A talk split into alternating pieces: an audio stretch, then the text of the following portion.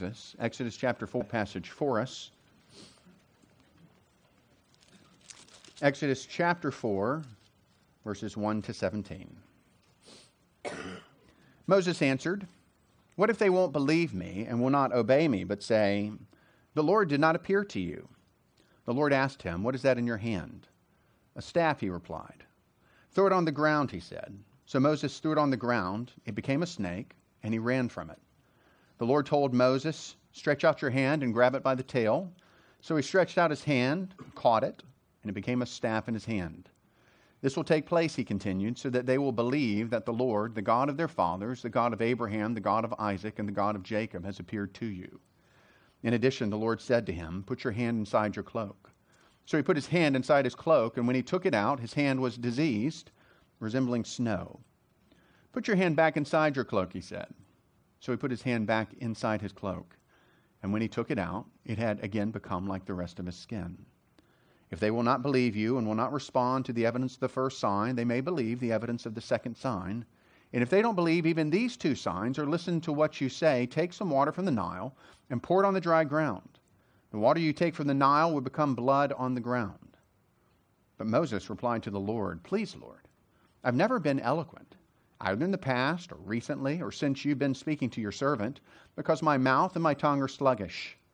The Lord said to him, Who placed a mouth on humans? Who makes a person mute or deaf, seeing or blind? Is it not I, the Lord? Now go. I will help you speak, and I will teach you what to say. Moses said, Please, Lord, send someone else. Then the Lord's anger burned against Moses, and he said, Isn't Aaron the Levite your brother? I know that he can speak well. And also, he is on his way now to meet you. He will rejoice when he sees you. You will speak with him and tell him what to say. I will help both you and him to speak, and will teach you both what to do. He will speak to the people for you. He will serve as a mouth for you, and you will serve as God to him. And take this staff in your hand that you will perform the signs with. This is God's word for us this morning. Please be seated.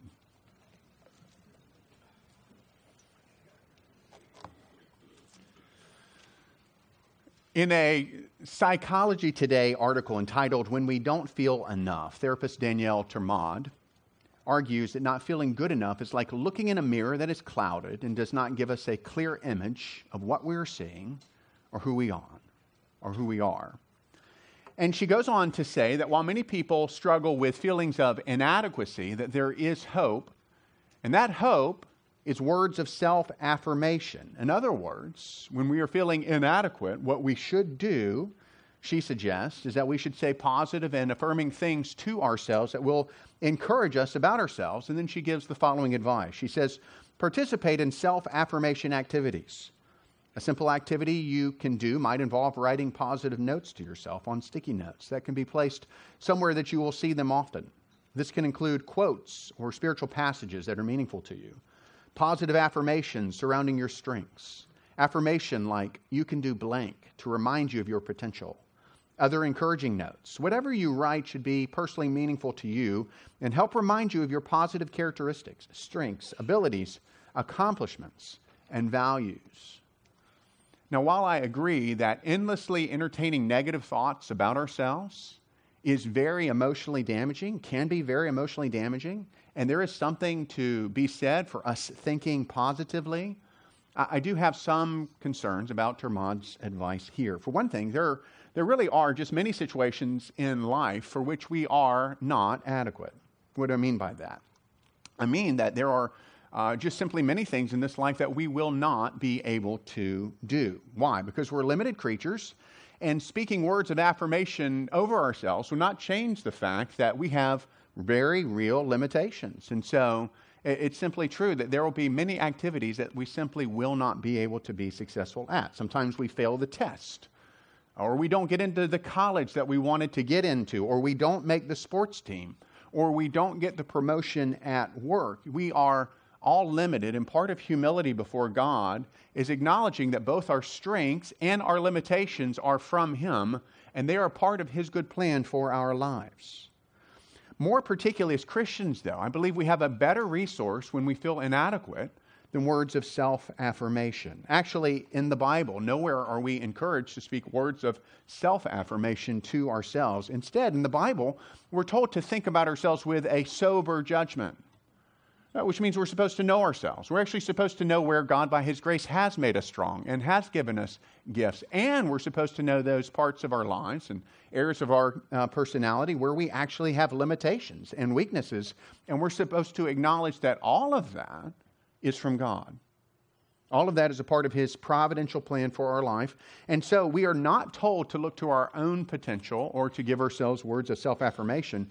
Instead, we're supposed to, we're told to look to God, who is the one who makes us adequate to do all that He has called us to do. The hope the Bible gives us is found in God, who's able to help us. So our adequacy does not come from ourselves, it comes from God, who is both with us and for us in Christ. I hope that's something you understand about your relationship with God through Jesus is that because you're in Christ, God is for you. We sang about that. That's more than a song. That's true of you this morning, that God is for you in Christ. In our passage for study this morning, it's very interesting. Moses is focused on his own inadequacy. But you notice God doesn't ever speak to him and say, Hey, Moses, really, you're thinking about this wrong.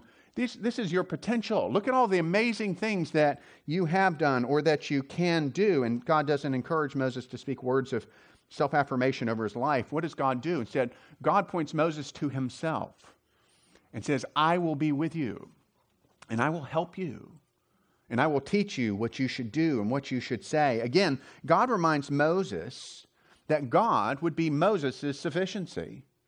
And that is the most hopeful thing of all, because if you belong to God, it means that He is your sufficiency for all He has called you to do in this life. And finally, God is all Moses would need. And, brothers and sisters, finally, God is all we need. He is our sufficiency. We'll see that as we look at this passage this morning. We're continuing our study in the book of Exodus. Uh, last time we looked at chapter 3, the whole chapter, verses 1 to 22, and, and we saw God begin to commission Moses to be the one that he would send to lead the people of Israel out of their slavery in Egypt. And we saw that Moses, who had spent the last 40 years as a lowly shepherd uh, in, in Midian, he didn't feel like he was the guy. He didn't feel qualified to go. He began to make excuses. He asked, Who am I that I should go to Pharaoh, that I should lead the Israelites out of slavery in Egypt? But again, God does not respond to Moses by pointing out all of his qualities and all of his characteristics and abilities. Instead, God pointed Moses to himself as the one who would be with him and who would be for him. Now, you would think that having studied what we studied last week, that Moses would be now excited about going forward and doing what God had commanded him to do. But in verses 1 to 17 of chapter 4, uh, you see that, that it wasn't the case. Uh, that what God had said to him in chapter 3 was not enough, that Moses still had doubts. And we see that Moses continues to make excuses for why he should not be the one who would go and do what God had commissioned him to do. But we also see in this chapter, and I hope this is encouraging to you as well this morning, we see the amazing patience of God. How God bears with his reluctant prophet how God helps his reluctant prophet even as he bears with him until Moses is ready to obey. If you're taking notes, we're going to study this passage using three points this morning, which are really three more glorious truths about God. So, three truths about God from Exodus chapter 4, verses 1 to 17. First, God's power is abundant. We'll see that in verses 1 to 9. God's power is abundant. Second, we're going to learn that God's providence is wise. God's providence is wise. We'll see that in verses 10 to 12. And third, we're going to see that God's patience is long. And God's patience is long. We'll see that when we look at verses 13 to 17. Let's look at that first truth together. God's power is abundant. Take your copy of God's word again. Look with me, if you will, verses 1 to 9. Moses answered, What if they won't believe me and will not obey me, but say, The Lord did not appear to you? The Lord asked him, What is that in your hand? A staff, he replied. Throw it on the ground, he said. So Moses threw it on the ground. It became a snake, and he ran from it. The Lord told Moses, Stretch out your hand and grab it by the tail. So he stretched out his hand and caught it, and it became a staff in his hand. This will take place, he continued, so that they will believe that the Lord, the God of their ancestors, the God of Abraham, the God of Isaac, and the God of Jacob, has appeared to you. In addition, the Lord said to him, Put your hand inside your cloak. So he put his hand inside his cloak, and when he took it out, his hand was diseased, resembling snow. Put your hand back inside your cloak, he said. So he put his hand back inside his cloak, and when he took it out, it had again become like the rest of his skin. If they will not believe you and will not respond to the evidence of the first sign, they may believe the evidence of the second sign. And if they don't believe even these two signs or listen to what you say, take some water from the Nile and pour it on the dry ground. The water you take from the Nile will become blood on the ground. Now, remember what we saw last week, verses 16 to 22 of chapter 3. The Lord had graciously told Moses what was going to happen when he went to Egypt. He, he gave him just a foretaste of what he would experience. He told them that the Israelites would believe that God had sent him. Uh, he told him that Pharaoh initially would reject the command. He would not obey the Lord. He would not let the people go. But after God uh, showed forth his power through his miracles, well, then Pharaoh would relent and he would let the people go. And then when the people of Israel left Egypt, God let Moses know that they would not go empty handed, but instead they would go out with the, the, treasures of Egypt because God was giving them their back wages, as it were, for all their years of slavery. So even though Moses had some misgivings about his own suitableness, he says, Who am I? Who am I that you should send me? I'm, I'm nobody, Lord. That's what he's saying you would think that God, very God, speaking to him from the burning bush, telling him what would happen, would make Moses excited and eager to go and obey God's command. But amazingly, it doesn't. Moses still had doubts. Look at verse 1. Moses answered, What if they won't believe me and will not obey me, but say, The Lord did not appear to you? Now, on one level, this is a, you know, this is a pretty reasonable question that he's asking here. If I came into the service one Sunday morning and said, Hey, God, guys, listen, God just appeared to me and he told me that we all need to leave Williamsburg and move to New York. And he told me that I'm going to be the one to lead you there. Well, you could be forgiven if you had a few more questions about that. More than that, consider who Moses was. Moses was the one who 40 years ago had sought to lead the people of Israel out, and they had not believed him, and they had not obeyed him, and they had not followed his leadership. It makes sense that Moses might be concerned that once again he would be rejected. But while it makes sense, notice that it fails at one crucial point. Moses is failing here to believe what God had just said. God had just told him that they would believe him. God has just told him that he would be with them. God just told him that he would be successful in this. Moses should have trusted God's word, should have obeyed. It, it, would have been perfectly just, consider it, it would have been perfectly just for God to have been angry with Moses for his disbelief. That would have been completely just. But instead, I want you to notice, because verses 2 to 9, in verses 2 to 9, what you really see there is just overflowing grace as God is dealing with his reluctant prophet, uh, helping him, strengthening him, encouraging him. You know, in these verses, instead of rebuking Moses, God instead equips Moses with three signs or three miracles that he would perform that would demonstrate that God had truly sent him to the people of Israel. This would be proof for him. So, verses 2 to 5, God tells Moses to throw his shepherd's staff on the ground. Uh, he does that. And when he does that, that staff turns into a snake. And it seems from Moses' response it's very likely that this was a poisonous snake. Uh, perhaps it was a cobra. Why do we think that? Well, Moses ran from it. Moses was terrified. There's something dangerous about this. But then when God commanded him to grab the snake again, and he does, what happens? It, it turns back into a staff. And in verse 5, God lets him know why he gave him this sign. He said, Here's the purpose. This will take place, he continued, so that they will believe that the Lord, the God of their ancestors, the God of Abraham, the God of Isaac, and the God of Jacob, has appeared to you. But then Look at verses 6 to 8. There's just kind of more grace overflowing here. God gives Moses a second miraculous sign. God tells him to put his hand in his cloak, and when he pulls it out, his hand is all of a sudden it's diseased and it's white. But then he tells Moses to put his hand back in the cloak, and, when he pulls it out again, now all of a sudden the skin is restored. It's healthy like the rest of his skin, just like the rest of his body. And in verse 8, God tells Moses that this second sign was to be used in case they didn't believe the first sign. So now Moses has more ammo to prove that he truly was sent by the God of Israel. Now look in verse 9, goes God goes even further. He gives Moses a third sign. If he says, if they won't believe the first or, or the second, when you get there, just take water from the Nile and pour it out, and it will turn into blood, proving to them that God had sent you. Now, what's the purpose of these three signs? Very clearly, God intended these three signs to be evidence for the people of Israel that He had indeed sent Moses to them so that they would be rescued from their bondage in slavery. But looking at the signs themselves, it's very clear that they also had a secondary purpose. So let's think about these signs just a little bit more as we work through them one by one. First, the cobra in ancient Egypt was the symbol of Pharaoh's power. Uh, the people of Egypt, they worshiped serpents as a source of wisdom, a source of healing. Uh, the king of Egypt, Pharaoh, he wore a headpiece that was of gold. It was shaped into the shape of a cobra. And the idea was that it was threatening the enemies of Egypt. Really, the Egyptians' fixation on serpents showed that their heart allegiance belonged to another serpent, a false god, who was Satan.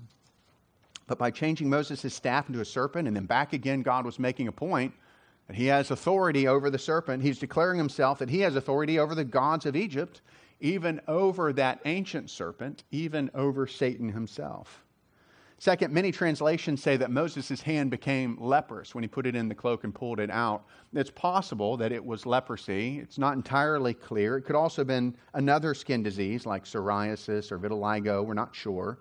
Still, the message of the sign was clear. The, the God who sent Moses didn't only have control over the physical elements, natural things like, like snakes, but he also had power over men and women. And he could cause them to be ill, or he could heal them from disease with equal ease. And he was totally in control. Third, the Nile River was the source of life and fruitfulness in Egypt. The Nile was a big deal. Apart from the Nile, Egypt itself, particularly Upper Egypt, would have become something of a desert and a wasteland. But the Egyptians worshiped the Nile as the father of life and mother of us all. It was a big deal to them. Uh, but when Moses would turn that water into blood, or God would turn the water into blood, it showed that he had authority over the Nile as well. And so he could very easily destroy Egypt if he so chose. Now, you, you take these three miracles and you put them together, these three signs. What, what are they saying? They're saying that the God of Abraham and Isaac and Jacob was superior to the false gods of Egypt. And indeed, as we study through Exodus, we're going to see how he repeatedly makes a point, God repeatedly makes a point that he is superior and in charge of all of the false gods of Egypt. And of course, behind false gods are demons. There's a lot more we could say, but I, but I want us to highlight the power of God that we see in these verses. God's power is on display here. So, just one observation for us God's power is able to help us do all that God commands us to do. That's what we see. God's power is able to help us do all that God commands us to do. So, Moses is afraid. He's afraid that the people of Israel will not believe him, that he will fail. But Moses didn't actually need to be afraid at all. Why? His fear was groundless because God was with Moses. And God's power, which is displayed in these three signs, is sufficient, more than sufficient, abundantly plentiful to do all that he was calling Moses to do. And God would help Moses to do all of these things. Yeah, these three miraculous signs were proof to the people of Israel that God had indeed sent Moses and Moses himself would be successful. In the same way, isn't it true that we are often fearful in the Christian life? Are there aspects of following God that we have fears and concerns about? Uh, like Moses, we wonder if we'll be able to do it. Why is that?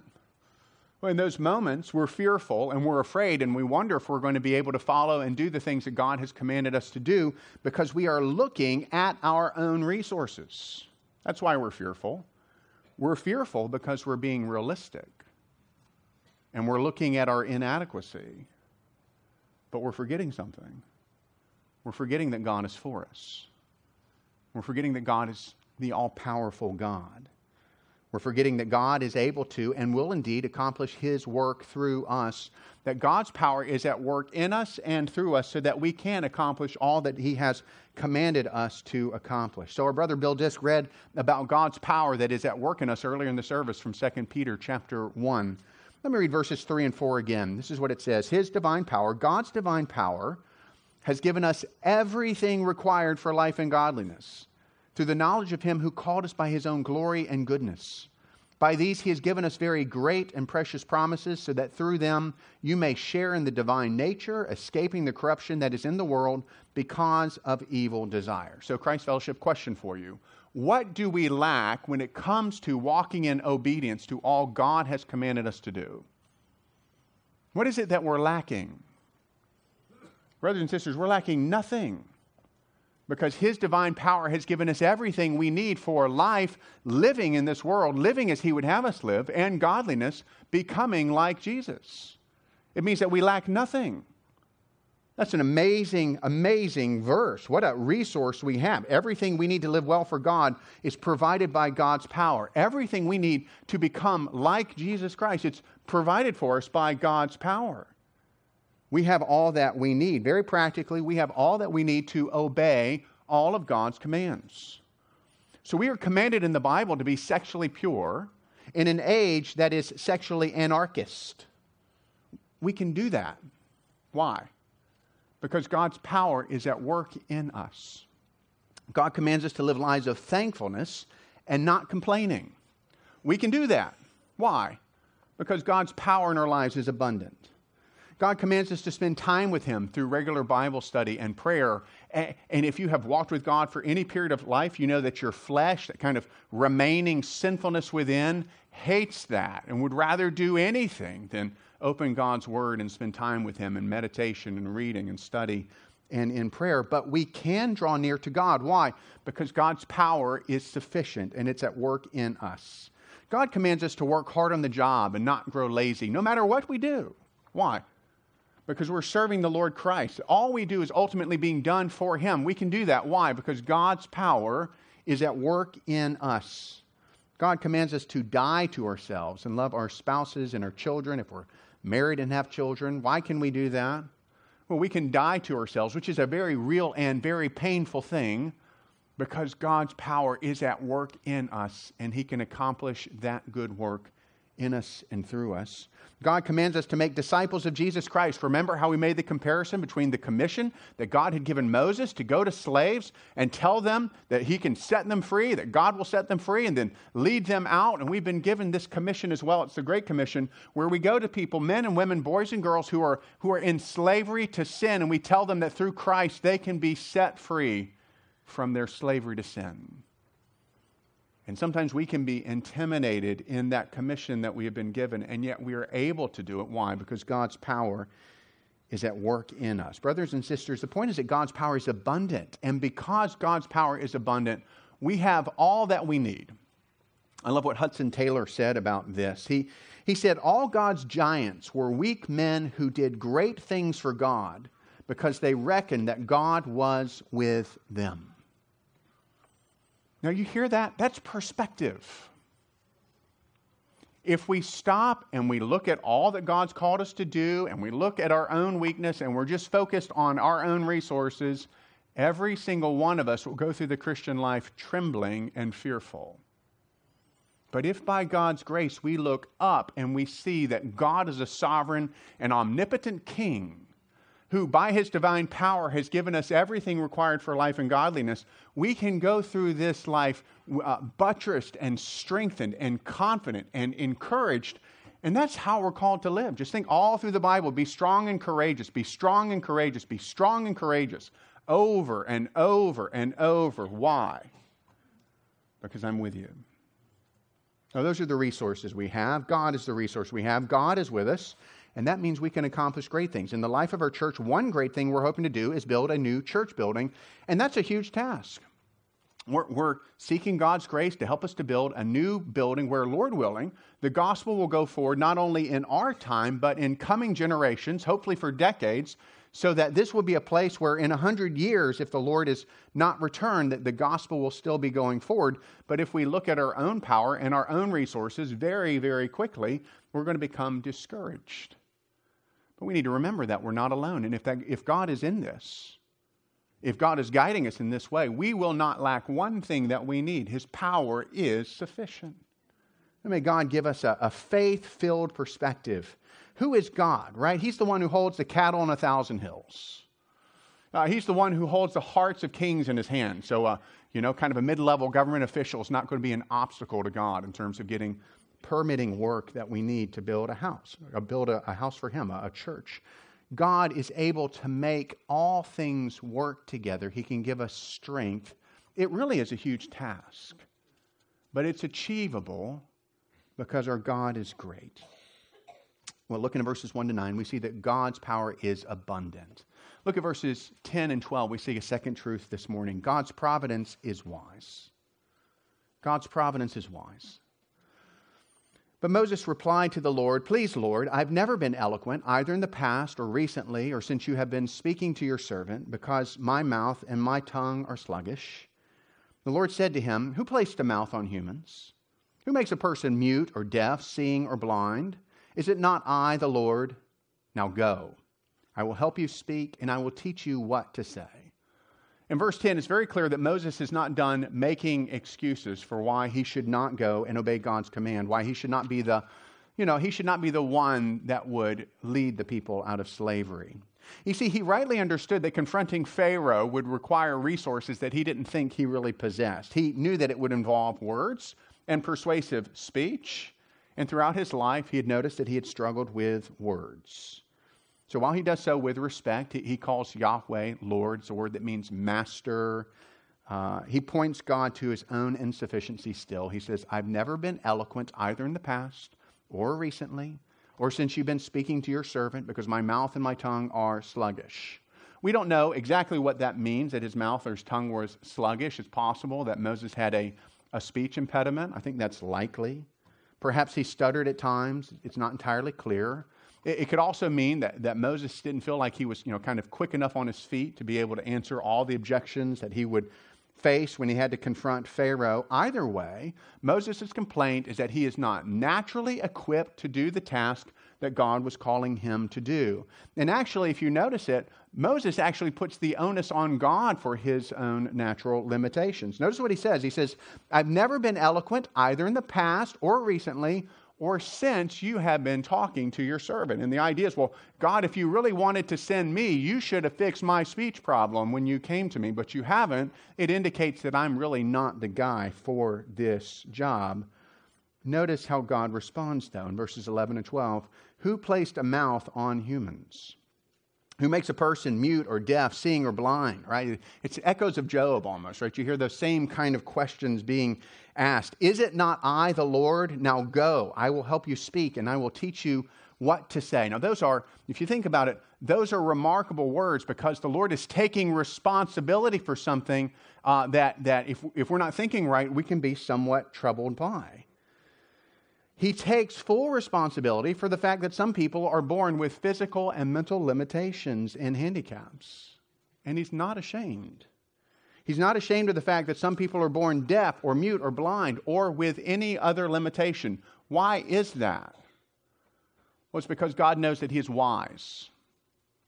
God knows that He is wise in His, his kind of providential distribution of talents and abilities and limitations. God is wise in His divine orchestration of all that occurs, and, that includes who we are with our strengths and with our limitations. And all of this is a part of God's good plan for history, God's wise plan for how all things will fit together. So Moses should do what? God says, now go. Go and obey. Let me make one observation, give one encouragement from this. Here's the observation God's providence is wise in all things, and that includes our own personal limitations and deficiencies. So look at verse 11 again. Look at what God says to Moses there. Who placed a mouth on humans? Who makes a person mute or deaf, seeing or blind? Is it not I, the Lord? Now, this verse has so much to say to us when we struggle with discouragement and discontentment when we look at ourselves and we see those limitations and inabilities that are part of who we are, things that we simply cannot change. It's very common for people to wish that they looked differently than they do. Uh, some people have blue eyes, wish that they were brown or that they were green. Some people who are shorter wish that they were a bit taller. Some people who were thin wish that they were a bit more muscular. Many women struggle with body image.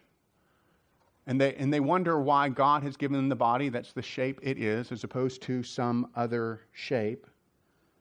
And they can become discouraged about that. But it's more than physical appearance, right? It's other aspects of who we are as well. It comes down to things like personality, things we'd like to change, but you know, some people who are more introverted wish that they were a little more outgoing. Some of us wish we were more athletic or a little smarter. We wish we were born into a different family, different life circumstances. Some of us struggle with very real limitations that, that other people don't have. Some people are born blind and deaf. Those are real limitations. Some people are, are born with mental challenges and genetic disorders that, that cause them to struggle more, and they realize that they struggle more than others. And it's very easy for them to look around and wonder, why has God given me these limitations and He hasn't given other people these limitations? And they wish that it could be otherwise. I imagine every person sitting here has felt something like this at some point in your life as you've looked at your own limitations. So, what should we do?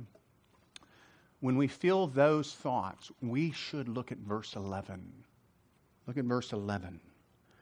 We should remember that God's providence in our life is wise. Uh, that the, the God who, who gives mouths to men and eyes is the God who has formed us precisely the way He wanted to, with all of our strengths and abilities, and all of our weaknesses and all of our limitations and it's all a part of His plan and what He wants to do in us and through us. That God is wise and that He's good. So, brother or sister, don't be discouraged about how God has made you. Don't waste time or emotional energy about things that God has no intention of changing. Instead, trust Him. Trust that He knows you by name. Trust that He knows the number of hairs on your head. Trust that your fingerprint, which are unique to you, are a gift from Him. And He has an individual plan for you and who you are with your strengths and abilities and your weaknesses and your limitations. And trust that He's good. And then seek Him and serve Him to the very best of your ability. Listen, just as you are with joy. Imagine what it will be like for everyone in this room on that day, that glorious day of resurrection, when we see who God has intended us to be for all eternity. We will be different on that day, but we will all be gloriously like Jesus. And, brothers or sisters, we are not far from home. And we're going to see that day. And praise God for that. The encouragement from this passage is that our success in proclaiming God's word, particularly the gospel, is not dependent upon our eloquence. Moses was not an eloquent man in and of himself. I think he was giving a very accurate assessment of his abilities. I think he knew himself in this capacity, and yet God chose to give him a commission to take this message to Pharaoh and command him to let God's people go, even though Moses was not naturally eloquent. But how's it going to turn out? It's going to turn out well because God's going to help him. His mission would be successful. Now, think about again the commission that we've been given to take the gospel to all nations. And sometimes we shrink back from sharing the gospel with our unsaved friends and family members and coworkers. Why? Because we think we're going to do a bad job at it. Uh, we think we're going to stumble over our words we think we're not going to be able to clearly communicate the essential truth, and so we pull back from sharing the message. But what are we doing? We're forgetting that the gospel is the power of God unto salvation. That it's ultimately not a matter of our eloquence, it's a matter of the Holy Spirit of God taking His truth and piercing people's hearts with that truth so that they are in a moment transformed and they become a new creation in Christ because we've been faithful to share that very simple message with them. That message that is the power of God unto salvation. Now, we do have to share the gospel in a way that others can understand, but we need to remember once again that the issue is the message and not the messenger. The message is more important than the messenger. So, if you're bad at sharing the gospel, just be faithful and trust God to help you. And just like anything else in life, as we do something more and more, we, we get better at it, and God will help you get better at it. So, do not let a fear of being inadequate or not eloquent enough keep you from sharing this message that has saved you and that has given you life. May God help all of us do that. We think about the power of the gospel, let's also just consider the wonder of the gospel. And this is where we just get to kind of, kind of drink in the glory of this simple message that saves. Think about it. We have, we possess the one message on earth that will bring spiritual life out of spiritual death. And what is this message? That there is a good and loving God who made us, who created us to, to walk with Him and have a relationship with Him, uh, to know Him and to be known by Him. Our first parents, they sinned against this God. They decided it would be better for them to live for themselves and to pursue their own way. Uh, they decided it would be better to live as, as kind of the kings and queens of their life, and we sinned in them, and because we've come from them, we've all inherited that same sinful nature, that, that nature that's kind of turned in on itself, so that we kind of most fundamentally take our lives and we say that our life's about me, and it's about my glory, and it's about pursuing my happiness. It's about being fulfilled in the ways that I want to be fulfilled. And if I'm not fulfilled, I'm just going to keep pursuing more and more until I'm fulfilled. And we, we take this life that is intended to be this glorious offering to God with whom we would know and love and walk, but instead we, we shrink it down into this very pathetic existence of one. And that's the nature of sin. That's what it does to all of us. That's what it's done to all of us. Every one of us sitting in this room, everyone in the world is infected by this plague of sin. And the Bible says all have sinned and fall short of the glory of God, that no one is good enough for God, that no one's going to stand before God on the great and final day and say, hey, you know what? I was better than, I was better than Oscar.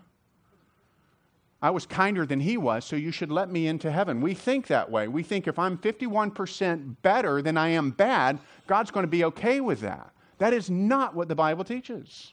The Bible teaches the only way to stand before God based on our own efforts is that we would be perfect as he is perfect that we be holy as He is holy. And none of us can do that. We've already all failed the test. So, what hope is there?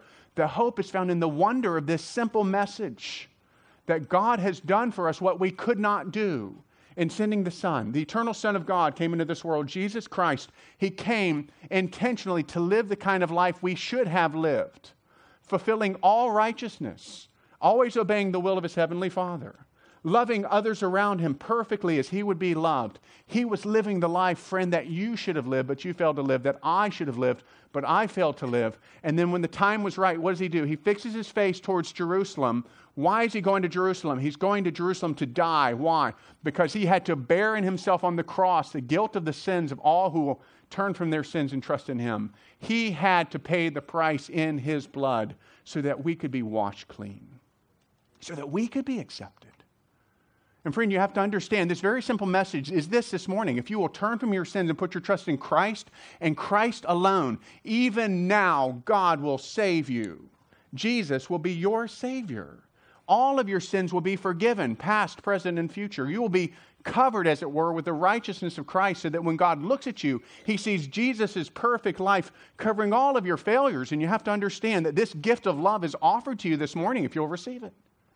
If you will turn from your sins and you'll put your trust in Christ, even now, God will save you. And we're pleading with you, friend, do that this morning.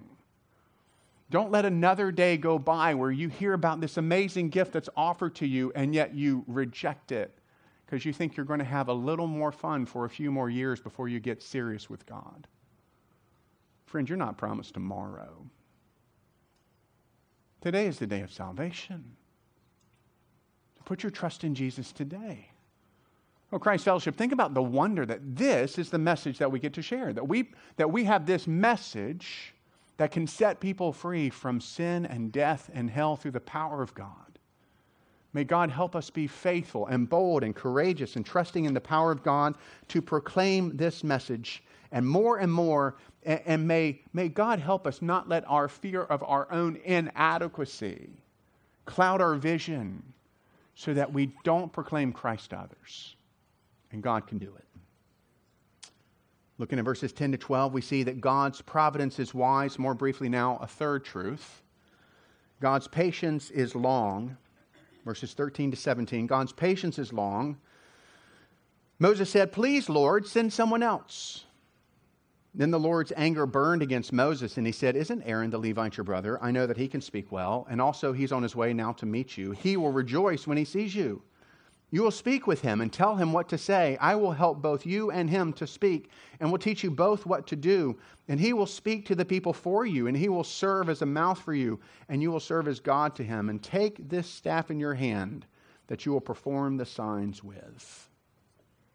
In verse 13, something happens. Moses runs out of excuses. He realizes that God is going to provide everything he needs to accomplish what God has called him to do. But there's one problem. You see, behind all of the excuses that Moses has marshaled and put forward, there's one ultimate reason why Moses is reluctant.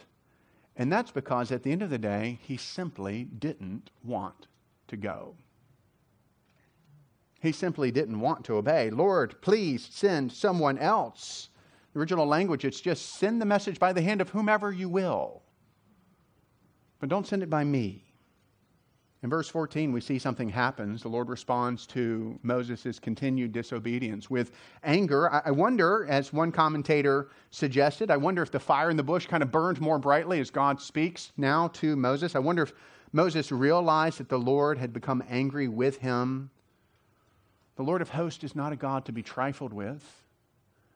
And yet, notice again the amazing, overwhelming patience of God. Because what does God do? He could have, he could have just immediately, you know, smote Moses with some plague for his disobedience. But instead, what does the Lord do? The Lord points Moses to Aaron, who just happened in the providence of God to be on his way to see Moses, and says, Aaron can speak well, and he will help you.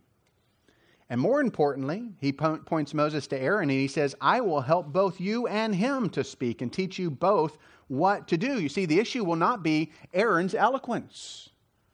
The issue will be God's power at work through Moses and through Aaron. And God will perform the work. And Moses realizes at this point that God is not going to take no for an answer. And so we see now this reluctant prophet, we will see the next time we study Exodus together, the reluctant prophet Moses begin to walk in obedience to the Lord. And by God's grace, he will do so in amazing ways. The observation I want to make from verses 13 to 17 is that God's patience is long, and that's a good thing. Why? Because how often have we been like Moses? Knowing that God has commanded us to do something, but not wanting to do it, not wanting to obey. We've begun making excuses for why we couldn't, when really at the bottom of it, the reason why we did not walk in obedience is because we did not want to. I could give many examples of this, as many as there are commands of the Bible. Let's just think about one command particular that I hope will be God's grace to us as a church as we think about it. Listen to this command to be regularly spending time with God and His Word. Listen to this command.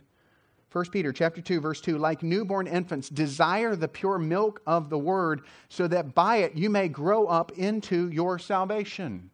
Hunger for it, long for it, pursue it. Cry out for the pure milk of the word. Why? So that by it you may grow up into your salvation, which is to say, so that you can become like Jesus, so that you can become like the Savior.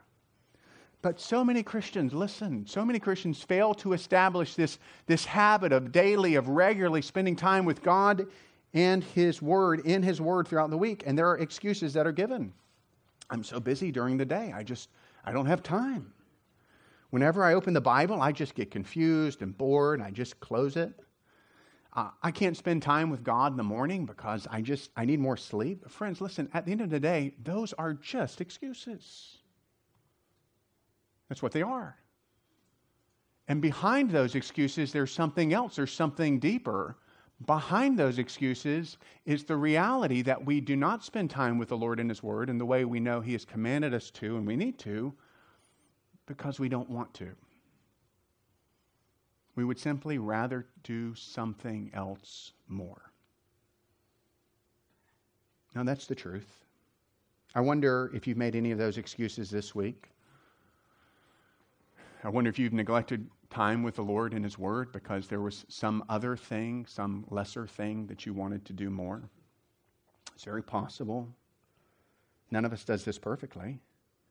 And yet, what is it that God wants in commanding us to spend time with Him and His Word? He wants to bless us. He wants to walk with us in intimacy. He wants to stop being a philosophical construct that we pull apart and put back together, and He wants to be the person that is at the center of our lives. He wants to use His Word, which is the bread of heaven, and He wants to strengthen us spiritually so that we can walk in obedience. Friend, if you're struggling with obedience to God and you're not in God's Word, I can tell you why. Because you're starving. And starving people don't have strength. So may God help us by faith look at His Word for what it is and stop making excuses and instead pursue God and at the same time think about it. Isn't it amazing how patient God is with us? Isn't it amazing that He just bears with us as we kind of stiff arm Him over and over and over, and He bears with us and He gently pulls us closer and says, No, you're going to come. No, you're going to come and you're going to taste and see that I am good. And so, if you're in that place where you feel convicted because perhaps this week was not a, a stellar week in terms of spending time with God and His Word this week, understand that God is not against you, He is for you. And like the Father in Luke 15, He will welcome you with a hug. And He will spend time with you as you spend time with Him and His Word, and as you pray, and as you, as you grow in your relationship with God. And it's just offered to you today.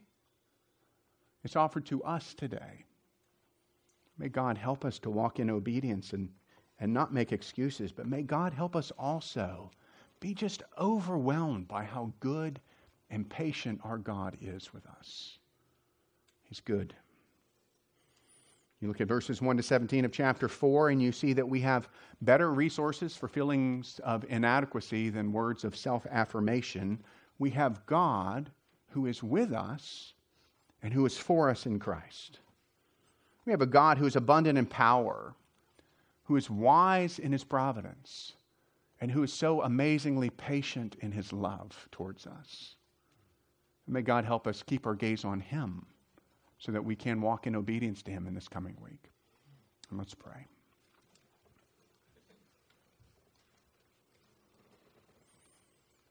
Lord God, we pray that by your Spirit you would fix our gaze on Christ because we know that as we look to him, we become like him. And we are transformed into his image from one degree of glory to the next. And all of this is by your Spirit. And this is the appointed means by which you make us grow and flourish. Lord, this is the appointed means by which you make us happy Christians, is when we stop looking at ourselves and what we have or don't have and who we would like to be, but we're not, and what other people possess, but we don't. And instead, we look to you as this overflowing fountain of life and joy and sufficiency. And we find in you eternal life. Oh God, please be with us and help us to have eyes of faith and feet that are quick to run in the path of obedience. And we pray it in Jesus' name. Amen. Amen.